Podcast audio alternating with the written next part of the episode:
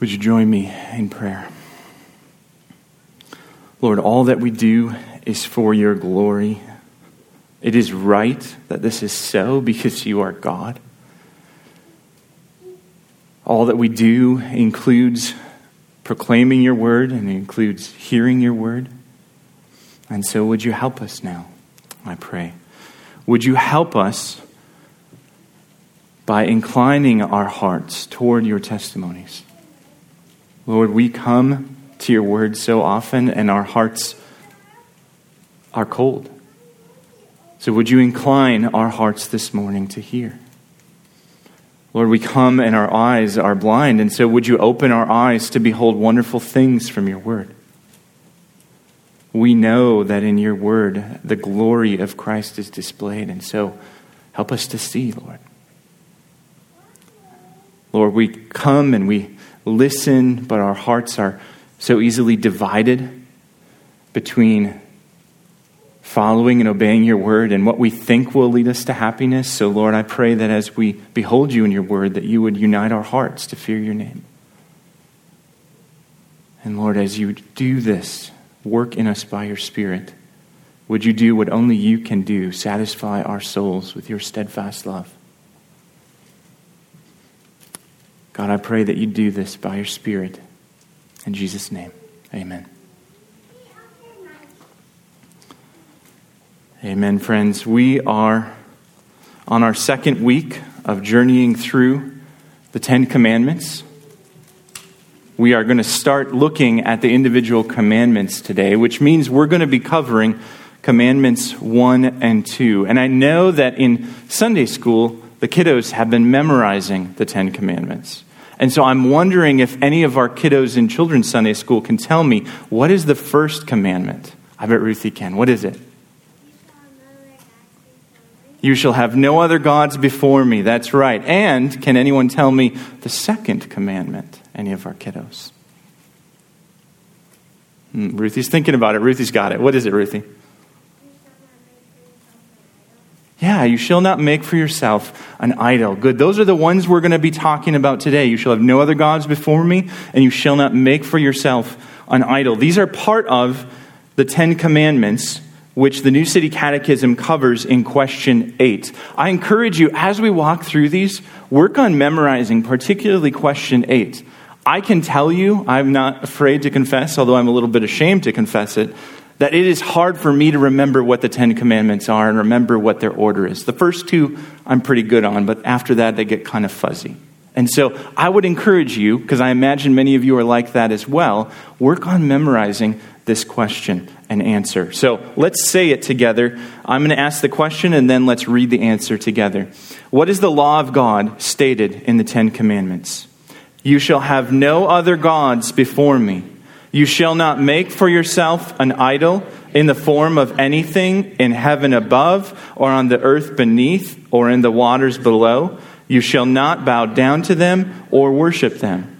You shall not misuse the name of the Lord your God. Remember the Sabbath day by keeping it holy. Honor your father and your mother. You shall not murder. You shall not commit adultery. You shall not steal. You shall not give false testimony. You shall not covet. Amen. We are going to be working through these commandments two at a time over the next few messages, few catechism Sundays that we share together. Today we're going to cover, like I said, the first two. Before we do, I want to remind us last week we talked about why do we study these Ten Commandments? What does it benefit us, especially if, like we talked about last week, we are not legally bound by the law of Moses anymore, because the law of Christ has fulfilled the law of Moses and supersedes it. Why study the Ten Commandments? We talked about these three reasons. They show us what God is like. They reveal the character of God to us. They show us how God has created this world and designed it to lead to shalom, living at peace with God in his promised blessing. They not only do that, but they point to Jesus. They act like prophecy. They tell us about Christ because they show what his righteousness is going, would be like. And they show us our need for his righteousness because we fail to meet the righteous standard of the law. Not only that, but they continue to teach us then how to live a life of God centered love. So we're going to see those benefits from the first two commandments as we go through this morning. Uh, as I approach these commandments, I'm going to do it a little bit differently than I may do a normal sermon, in that I'm going to show more of my homework. There's a lot of work that goes into preparing to preach, and most of it ends up informing the preaching, but not actually brought into the preaching. But I want you to see how we get to how these commandments apply to us today, not just that they apply to us today. Okay? So we're going to walk through how we get to how do we understand the Ten Commandments today. And these, these slides are, will be posted up with the sermon as well. So if you want to refer back to some of this stuff to help remind you, that's good. We're also going to be walking through this every time we go through the commandments. So it'll be similar and we'll get used to it by the end. These are three steps that we're going to follow that's going to cover the flow of how we're going to go through this. First, when we're trying to interpret and apply the Old Testament law, we need to establish the original meaning and purpose of the law. We'll do that first. Then, once we've got that down, once we know what it means in its original context, then we think about the theological significance. We determine the theological significance of the law. We'll talk about what that means when we get there. Then, once we do that, once we know what it means in its original context and we know what it's telling us about God and His ways, then we're ready to summarize the lasting significance of the law for today. We're ready to say, how does it apply to us now on this side of the cross, living here and now? How does it tie into love God and love neighbor? So I'm going to go through that with us, but I'm not just going to go through it. When we get to step three, summarizing the lasting significance of the law for today, I also want us to help see how to apply these beautiful commands. Because this is not just trying to teach you guys how to do this, this is also a sermon, right? And we're trying to exhort us to live and follow God's ways. So let's dig in here. Step one. First thing we need to do is establish the original meaning and purpose of the law. This we start with reading our text, right? The law is given to us in Exodus chapter 20, verses 1 to 6. I'm going to read that for us now. Here's what Moses writes And God spoke all these words, saying, I am the Lord your God who brought you out of the land of Egypt, out of the house of slavery. You shall have no other gods before me. You shall not make for yourself a carved image or any likeness of anything that is in heaven above, or that is in the earth beneath, or that is in the water under the earth. You shall not bow down to them or serve them. For I, the Lord your God, am a jealous God, visiting the iniquity of the fathers on the children to the third and the fourth generation of those who hate me, but showing steadfast love to thousands of those who love me and keep my commandments. The first thing I want us to notice about the meaning of this, at, at the surface level, it's, it's clear, right? Don't worship other gods beside God, and don't make idols. But to help us to help us grasp the meaning, I want to dig a little bit deeper than that. One of the first things we need to see is that ultimately this is about worship. We see that in verse 5. Why don't you make any idols?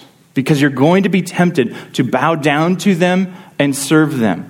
This is the way that worship is consistently talked about in the Old Testament. You bow down and you serve. This whole thing is going to be about worship then. It's important for us to understand this meaning then, to understand how the Bible thinks about worship. I'm going to define it for us in this way worship is wholehearted love that leads to trust, obedience, dependence, and thanksgiving. When we look at patterns of worship throughout the scriptures, we see these themes come up. This love that causes me to trust someone or something, that leads me to obey that person or that thing, to do what that person or thing requires. This includes God, right? Norm, normally we would trust God and we would then obey Him. Trust and obey. There's no other way to be happy in Jesus. But this also includes other things, right? If I put my trust in Egypt and their horses and chariots, I'm going to obey them by sending them the gold that they require so that they'll aid me in military and I'll hopefully have victory. That's what Israel did. They turned away from God to places like Egypt and trusted in them and then obeyed their ways. Not only that, but it leads to dependence. It leads to leaning on that person or that thing for what I need to be happy, to be satisfied, to be secure, everything like that. And when that person or that thing comes through, it includes thanksgiving, right? Worship, part of our worship is giving thanks to God for what He has done for us in Christ Jesus. So all of these things are wrapped up in that idea of worship. And that idea is present here in Exodus chapter 20. It's about ultimately worship. It's this wholehearted love that leads to trust, obedience, dependence, and thanksgiving. Now, when we look at through this text and we ask, what is this telling us about worship? Why should we worship? How should we worship? We see these things. Verse 3 You shall have no other gods before me. This t- speaks to the exclusivity of worship. We only worship God. We don't worship other gods besides Him, or in addition to Him, or in place of Him. We worship God alone in verse 3. We not only worship God alone, but there's a, a, way to worship God rightly. Verse 4 talks about not making yourself a carved image. Right worship requires that we worship God as He reveals Himself. He talks later in Deuteronomy about no form being seen when He appeared in fire on the mountain giving the Ten Commandments to Moses. And He says, You, worship, you don't make idols then because no form was seen. You saw only that God is Spirit. So we, it calls us to worship God rightly. And then, not only that, but this Exodus 20 here in verses 5 and 6 lays out that there are blessings and curses tied into how we worship. What we see is that the Lord is a jealous God, or another way to put that might be zealous God. He's jealous or zealous, visiting the iniquity of the fathers and the children to the third and fourth generation of those who hate him. Those who refuse to worship him rightly receive judgment. But then in verse 6, and it's amplified because he says to thousands. He shows steadfast love to thousands of those who love him and keep his commandments. So, right worship leads to blessing, leads to the steadfast love of the Lord being shown, and false worship, wicked worship, leads to curse. This is summarized for us in the New City Catechism in question number nine. If you're working through the New City Catechism, you'll notice that questions nine through, I think it's 12, cover what the law of God requires. They summarize what the law of God is saying to us theologically. They're helpful summaries. The thing is, they don't match up with the order we're going through them. We're going through them two at a time, and the first question addresses three of them. So I've modified it a little bit here for us. This question, what does God require in the first and second commandments? I want us to read the answer together after I ask it. So, Sojourners Church, what does God require in the first and second commandments? First, that we know and trust God as the only true and living God. Second, that we avoid all idolatry and do not worship God improperly. So here you can see it's about worship, it's about right knowing and trusting of God, right? That, the, those things that tie into what I said worship means. This is the, the meaning then of this text. Why was it given to us, though? What is its purpose? Okay, we want to think about meaning. What does it say? And then purpose. Why is it in our Bibles? Okay, so the purpose of this text is to be a central law for the life of God's people. It's ultimately to lead them to live in the land under covenant blessing. And to do that, it expresses that there's an exclusive nature to the relationship between God and his people. God has said in Exodus, as he's bringing his people out of the promised land, I will rescue you and I will be your God and you will be my people. This was the promise he made to Abraham, too. I will be your God and you will be my people. I will give you offspring, right? God has an exclusive claim on his people, and that's expressed here when he says, I am the Lord your God, in verse 2. In verse 3, it makes the terms of these relationships explicit. You shall have no other gods before me. It's just me. And in verse 4, it says, You shall make, not make for yourself a carved image. This ties into, excuse me, I, am going to, I'll go to that in a minute, but before we get to there, verse 6 shows that ultimately it's about this covenant relationship. So verse, verse 6 says, showing steadfast love to thousands of those who love me and keep my commandments. That's a description, a shorthand for covenant relationship with God. Loving Him, keeping His commandments, experiencing the blessings of steadfast love. Why else is this text in here? One of the other implicit purposes in having this scripture in our Bibles is that it exposes the heart of God's people. That at, the, at their heart, there's a sin problem. Because what do God's people do in response to this? They're given this command and then we read about right away in Judges, after they're brought into the promised land, after they experience blessing and enter into houses that they didn't build and cisterns that they didn't dig and enjoy the fruit that they didn't plant, they abandon the Lord their God. They, they, they go after the idols of the nations. The Bible talks about this as, as whoring, going after in an adulterous way, violating the relationship that was exclusive to Yahweh, and going after others. And this text is in here to show us that that ought not to be the case and therefore expose the sinful hearts of God's people. It's even exposed as God is giving these commands to his people, and the mountain is on fire, and Moses is up there, and the tablets are being written on by the hand of God. What are God's people doing? In Exodus 34, they're down and they say, Man, Moses has been up there a while. I have no idea what's going on. Aaron, make us a calf. Make us a God to go before us. It exposes, even in the giving of this law, that God's people are idolatrous people, that we have a heart problem, a worship problem that needs to be dealt with. That's part of the purpose of this law. Taking this meaning and this purpose, then, what we do next in thinking about this is we reflect theologically what does this mean about who God is? What does this mean about who we are? How does Jesus fulfill this? So, first, theological significance, thinking about God and his ways. We ask the question what does the law tell us about God and his ways? Remember, when we study the Ten Commandments, we want to learn more about the character and nature of God. So we ask this question what does it tell us? First of all, it tells us that God is worthy of worship. Verse 2, he says, I am the Lord your God. I am Yahweh. I am the one who has created everyone and everything, the one who causes to be. God, by his very nature as creator, is worthy of worship. But he doesn't stop there. In verse 2, he continues, right? And he says, I'm the Lord your God who brought you out of the land of Egypt. Why is God worthy of worship? Because he saved his people, right? There, there was this concept in the Old Testament times called a Suzerain treaty. This idea that someone, a king, would come in and rescue a people, and that then they would owe that king allegiance. And they would give allegiance to that king, and he would continue to protect and care for them. That's the way that the Old Testament covenant is set up that King Yahweh rescued his people from Egypt and is now their God, and they owe him allegiance because he rescued them. And he cares for them and blesses them and watches over them. This tells us, first of all, that God is worthy of worship. But not only that, it tells us that God alone is worthy of worship.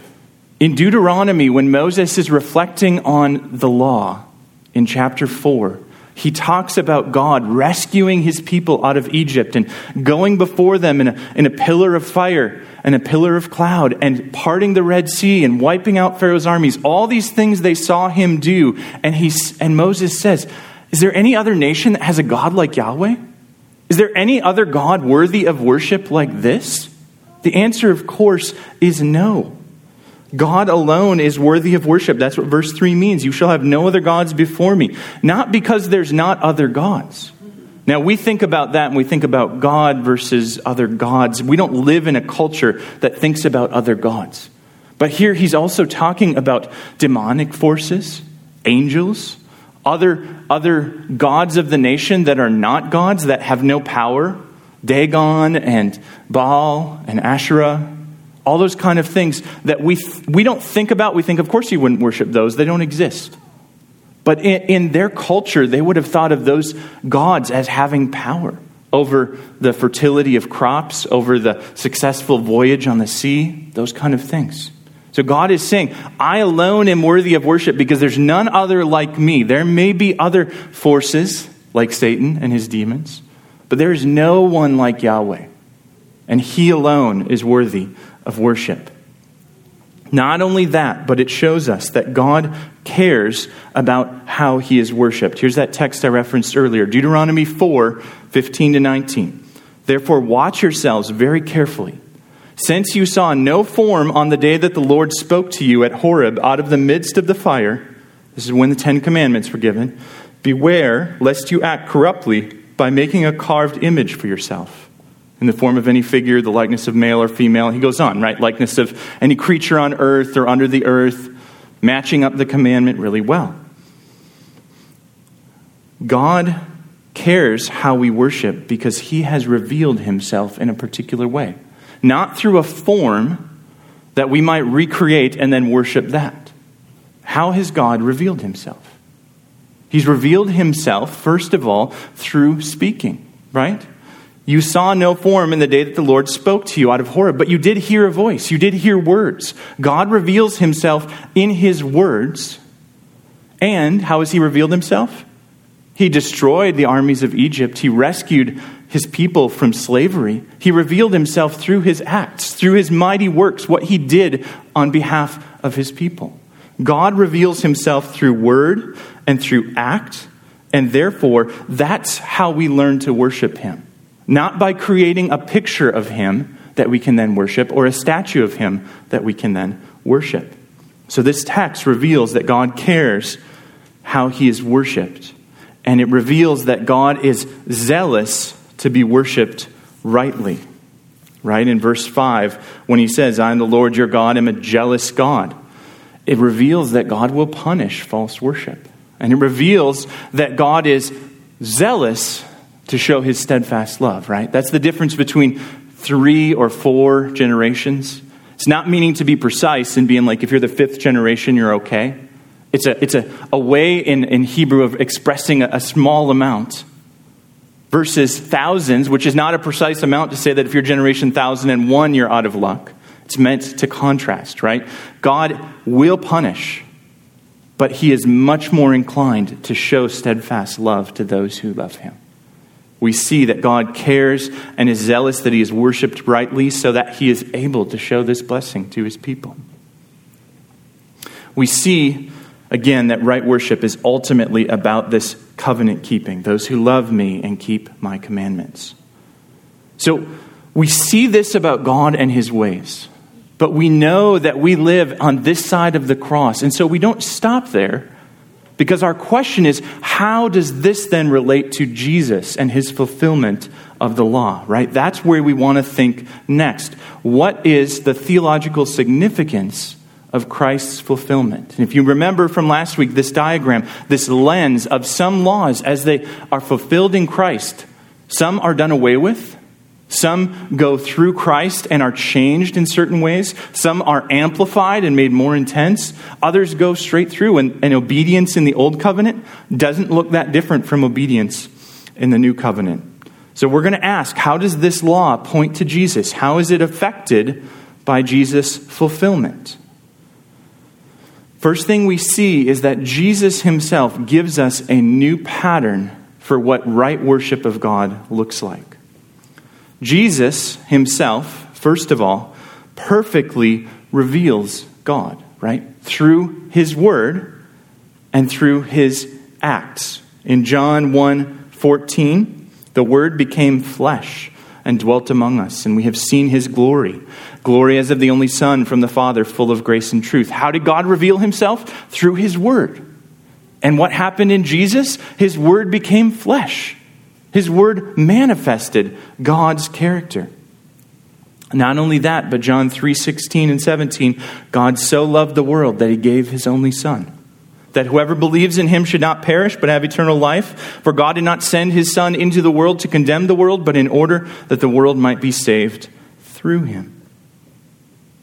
Or 1 John 4 9, and this is in this, the love of God was made manifest among us, that God sent his only Son into the world so that we might live through him. How does Jesus change God's revelation? Jesus perfectly reveals him as the Word himself incarnate. And through his actions, through his perfect life and obedient death on the cross, he reveals or manifests the love of God to us. So we have this continuity. In the Old Testament, God is revealing himself through word and through his mighty acts. And in the New Testament, God is revealing himself through his word and through his mighty acts. This continues in Jesus. Jesus perfectly reveals God. Not only that, but Jesus fulfills this law in another way. He perfectly, uh, he perfectly worships God alone. Matthew 4, 8 to 10, when Jesus goes out into the wilderness is tempted by Satan.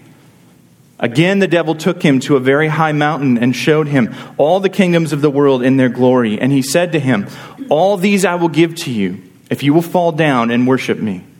Then Jesus said to him, Begone, Satan, for it is written, You shall worship the Lord your God, and him only shall you serve. What does Jesus do? He combats the temptation of Satan, who says, I will give you this if you worship me with the command, you shall worship God alone. Jesus himself is perfectly worshiping God. He's giving us this new pattern for worship.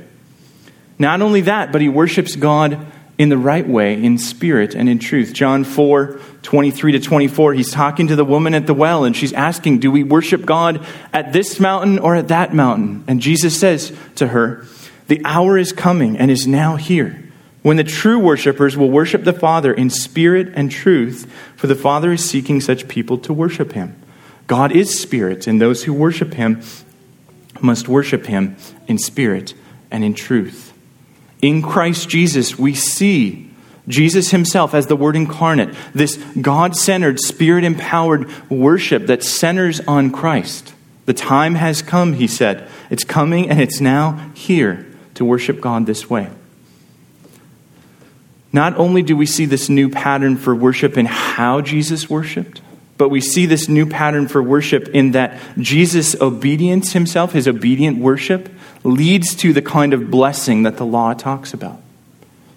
He says in the Garden of Gethsemane, right? Not my will be done, but yours, when he's facing the cross.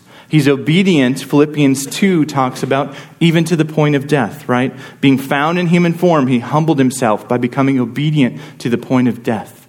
And what happened? Therefore, God has highly exalted him and bestowed on him the name that is above every name. Jesus obeyed the law of God that said, You shall worship the Lord your God alone. You shall not make any idols. And he experienced the kind of steadfast love that God says will be experienced by those who keep his law. Jesus experienced this blessing that is promised. He gives us this new pattern to worship God rightly in this way, but it doesn't do us any good if He doesn't deal with the heart problem that's exposed by the law, right? The fact that we ourselves are prone to worship anything but God. Jesus not only gives us this new pattern in how he fulfills the law, but he gives us a power to be able to obey the law as well. He says, uh, Colossians chapter 2, verse 13 and 14, excuse me. Uh, Paul writes this You who were dead in your trespasses and the uncircumcision of your flesh, God made alive together with Christ, having forgiven us all our trespasses. By canceling the record of debt that stood against us with its legal demands, this he set aside, nailing it to the cross. Jesus gives us a new power for worship because he himself pays the penalty for our false worship. Right? That's what we see there. Then in Romans 5:19, as by the one man's disobedience the many were made sinners, so by the one man's obedience the many will be made righteous. He secures this blessing of righteousness for us through his own obedience. The chesed, the steadfast love of the Lord that's promised in the commandment, given to Jesus because of his obedience, is given to us through him. What Paul's talking about here. Not only that, but he cleanses us. First Corinthians, or excuse me, Colossians chapter 1, verses 21 to 22. You were once alienated and hostile in mind, doing evil deeds, he is now reconciled in his body of flesh by his death. Why? In order to present you holy and blameless and above reproach before him. Jesus, our perfect husband, takes us as his bride. Adulterous though we are, and he cleanses us, washing us in the water of his word. He purifies us by his, the power of his spirit. This gives us a new power to worship God rightly as his law calls for. What we see then in Christ's fulfillment is that this law, this command to worship God alone and to not make idols, to worship God rightly, follows through and is carried through in Jesus' life. It continues essentially unchanged, although it has a new center and a new focus in the person and work of Jesus Christ himself. If God's people in the Old Testament worshiped him and ought to worship him because he had rescued them from slavery in Egypt, how much more ought you and I to worship God alone because Christ has rescued us from slavery to sin? That's what's happening in the New Testament. That's how Christ changes how we read this law. When we're thinking about theological significance, after we wrestle through what does this law reveal about God and his character, and how has Christ's fulfillment changed this law, then we get to the, the fruit of our labor. We summarize what is the love principle then behind this law. So, behind, uh, behind the call to worship God alone and to not make idols, what is the love principle behind that? And I think it's this the love principle is that the love of God and neighbor begins with right worship. This is what the, old, this is what the Ten Commandments teach us in Commandment 1 and 2. Love of God and neighbor begins with right worship. I want to think about how that affects us today, then, summarizing the lasting significance for the law today. How, what does it matter? What does it mean that love of God and neighbor begins with right worship? The thing is, we are tempted to worship creation rather than the Creator. What we see in the law, in the call to worship God alone, and in Israel's response to that law, is what we see in our own lives that we want a God that we can fully see and comprehend. This is what caused God's people in Exodus to make the golden calf. They, they were waiting for Moses, and he was gone out of their sight, and they grew impatient. As he delayed to come down, what did they say? Make us gods who shall go before us. And Aaron makes this golden calf. This is the heart of our idolatry that we want a God that we can see. We want a God that we can fully comprehend. The problem that we face is that God is spirit and he must be worshiped in spirit and in truth, right? But in our arrogance, in our sinfulness, we tend to only trust what we can see and touch. This was Thomas's problem when he didn't believe that Jesus had risen from the dead, right? It's like, unless I see with my own eyes, unless I touch with my hands, I won't believe. We see in Hebrews 12 that even though Israel came to a mountain that was on fire and heard the voice of God come from the mountain, they didn't believe. And we've come to something that can't be seen or touched, something that requires faith.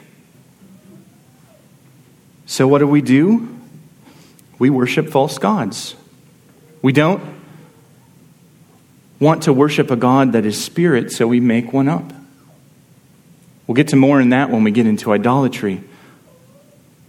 The other thing we do, though, is we take Jesus, someone we can't see right now, and we add to him something that we can.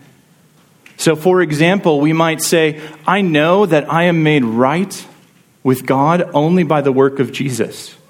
But then we live and walk out as if it's Jesus plus what we do, because I can measure what I did. I can count how many times I served others in the church. I can count how many times I was uh, teaching my kids the Bible. I can count how many times I prayed last week, right? I can't count how much Jesus' righteousness stands in for mine. And so, because I want something that I can see, I go and I worship a God that's Jesus plus something else. I'm not worshiping God alone, I'm in violation of the law. We do this all the time. I think the one that we are in most danger of, though, is worshiping a God of our own imagination. We're called not to worship God falsely. And yet, what do we do with the fact that we have this whole concept of God who we, it, it, his, the depths of his rich and the riches of his wisdom and knowledge are so much deeper than we can possibly comprehend? we try to make God a little bit more understandable, and we try to make God a little bit more relatable, and we end up worshiping a caricature of God. We end up worshiping something that looks like this. This is what happens when you take a children's drawing of something and turn it into a real picture. It's humorous, but it's also a monstrosity, right? That's what our worship of God is like when we are worshiping God, not based on his self revelation in word and act through Christ, but worshiping a God of our own making, a God who just wants you to be happy, right? A God who would never judge anybody because that's so judgy. This is what happens. We are idolaters when we do that. And the, the God we worship looks like that rather than Yahweh, who created everyone and everything and stands as God over all and God supreme. The gospel comes in and addresses this, though, right? God still reveals himself. How? In word and in act. Hebrews 4:12 talks about the word of God being living and active, sharper than any two-edged sword. The word that we have in the scriptures is God's self-revelation to us to keep us from distorting the picture of him. And what does he do in act? He reconciles us to himself and to one another, right? Ephesians chapter 2 talks about this one new man made in place of the two, Jew and Gentile worshiping together. That is God revealing his character and nature and mighty acts in his people, in the church. As we gather together as the church, God has manifested his character and nature, and we worship in response to that picture. We must learn to worship God through his Son, Jesus Christ. To worship God as he has revealed himself in word and act. If we do not, we will be violating the first commandment. We will not be worshiping God alone.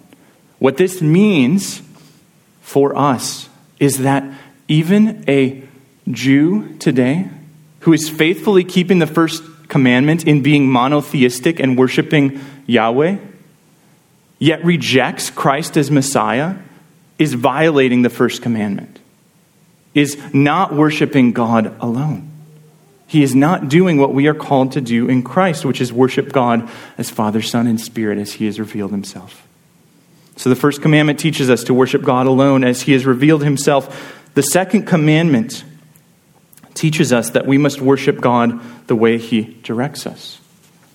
Here's the thing idolatry is stupid. Isaiah chapter 44 has this humorous, although it's also sad, I think it's really funny though, story about this idol maker who goes out and selects a tree and chops it down and then cuts the tree in two and throws part of it on the fire and warms himself and cooks a meal and is satisfied. And then he sits down to carve the other half into a god to worship and Isaiah said he's too dumb to recognize. Half of it I burned in the fire. I also baked bread on his coals. I roasted meat and have eaten, and shall I make the rest of it an abomination? Idol worship is stupid. And you might ask, why would anyone worship a statue? Because we can hear this commandment to have no idols and think statues and think, oh, good. Right? I'm not as dumb as those ignorant people 2,000 years ago, 3,000 years ago. Why would anyone worship a statue?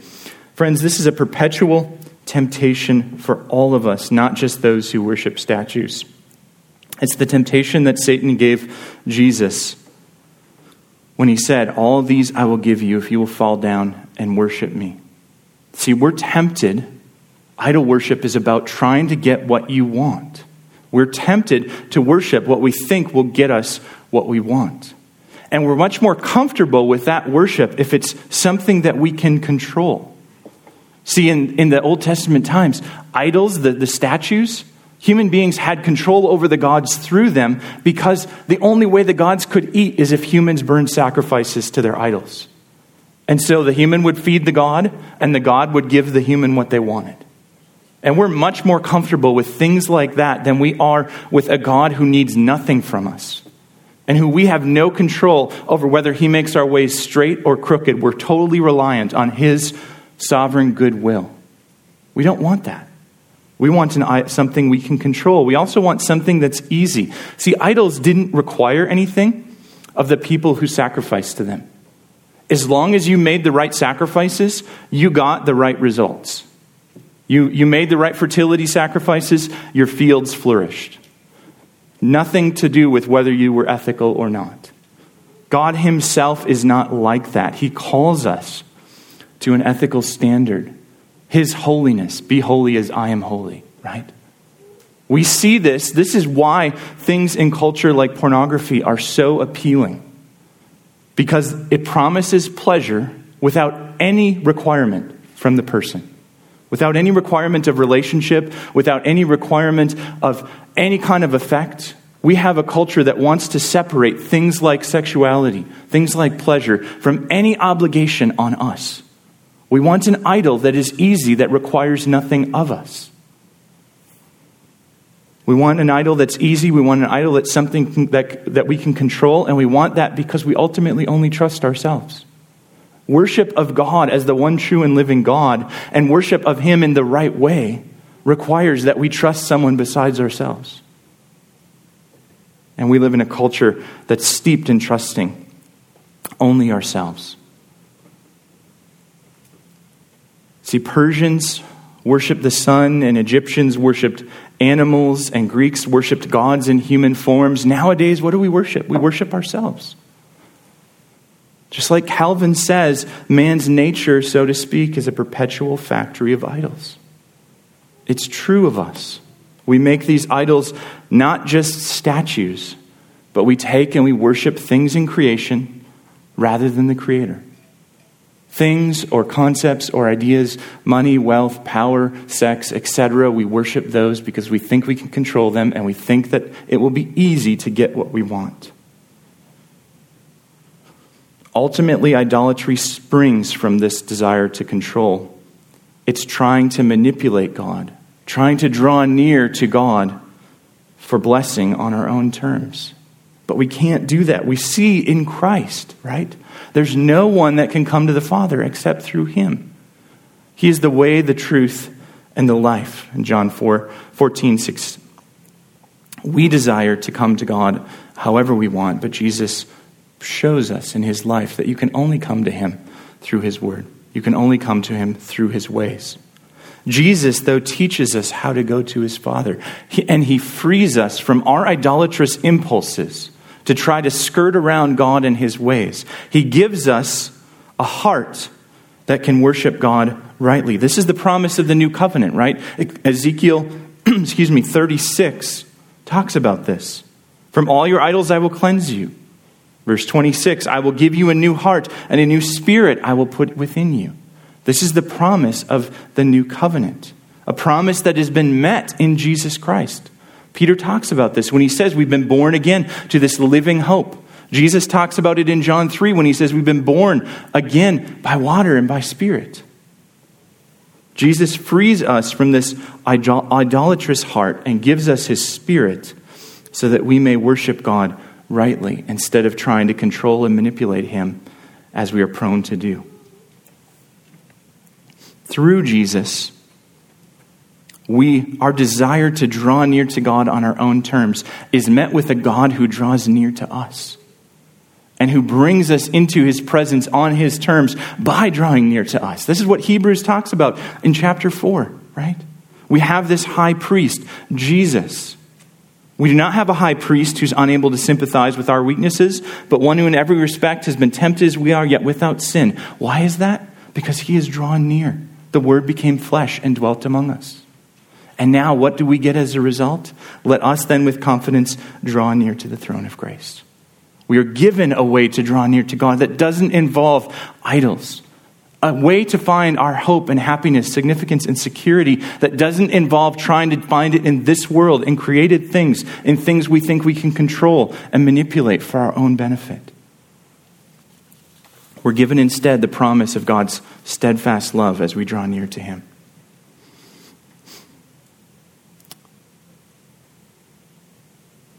Our false worship, if we engage in idolatry, ultimately causes us not only problems with God, not only separates us from God as sin, but it actually destroys the very love we think we're trying to cultivate. We see this in Romans. Romans chapter 1, Paul is talking about false worship and shows how it leads to destroyed love. Romans 1 21 to 23, although they knew God, they did not honor him as God or give thanks to him. Violation of the first commandment, right? They did not worship God alone. But they became futile in their thinking, and their foolish hearts were darkened. Claiming to be wise, they became fools and exchanged the glory of the immortal God for images resembling mortal man and birds and animals and creeping things. What did they do? They made idols. They failed to worship God rightly as He had called them to do. And what did it do? It destroyed their attempts at love. What were the results? They became futile in their thinking. Their foolish hearts were darkened. They became fools. And then what happened? God gave them up in the lusts of their hearts to impurity, to the dishonoring of their bodies among themselves, because they exchanged the truth about God for a lie and worshiped and served the creature rather than the Creator, who is blessed forever. Amen. For this reason, God gave them up to dishonorable passions, for their women exchanged natural relations for those that are contrary to nature, and the men likewise gave up natural relations with women, and were consumed with passion for one another, men committing shameless acts with men, and receiving in themselves the due penalty for their error. Their foolish hearts were darkened, they became fools. God gave them up to the lusts of their heart, and God gave them up to sexual perversion. Their idolatry, their refusal to worship God alone led to distorted expressions of love. Rather than sexuality being expressed in the covenant of marriage as a good gift from God, it is now perverted beyond recognition. All because they failed to worship God alone and because they failed not to make idols. Since they did not see fit to acknowledge God, God gave them up to a debased mind to do what ought not to be done. They were filled with all manner of unrighteousness, evil, covetousness, malice. They're full of envy, murder, strife, deceit, maliciousness. They are gossips, slanderers, haters of God, insolent, haughty, boastful, inventors of evil, disobedient to parents, foolish, faithless, heartless, ruthless.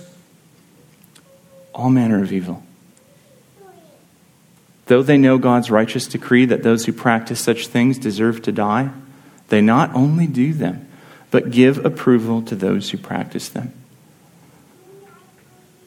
If you are encouraging someone around you to act in a way that leads to death, you're hating them. You're not loving them. Idolatry and failure to worship God alone leads to hatred of neighbor.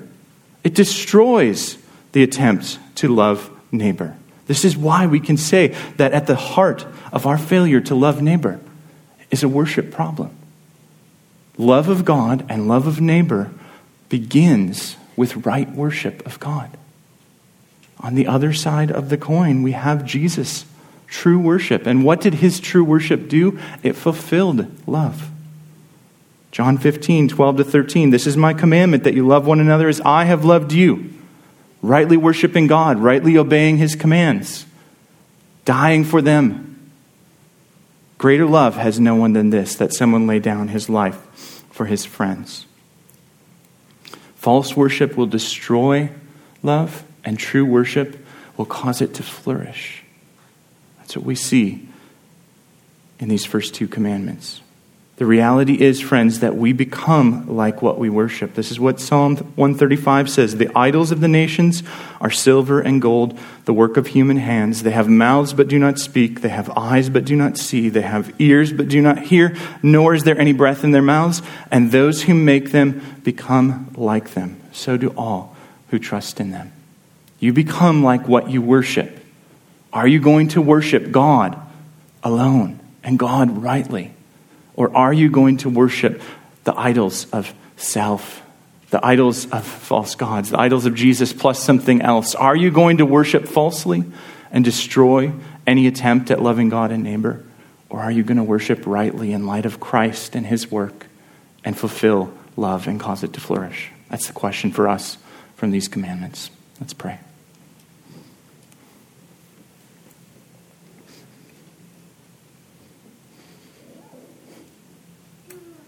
Father, I pray that you would help us hear these things, this call to worship rightly that your commands give us, not as a call to do more so that we can come and be accepted by you, but as a call to walk in the blessings and love that Christ has secured for us in his perfect righteousness, as a call to love one another as Christ has loved us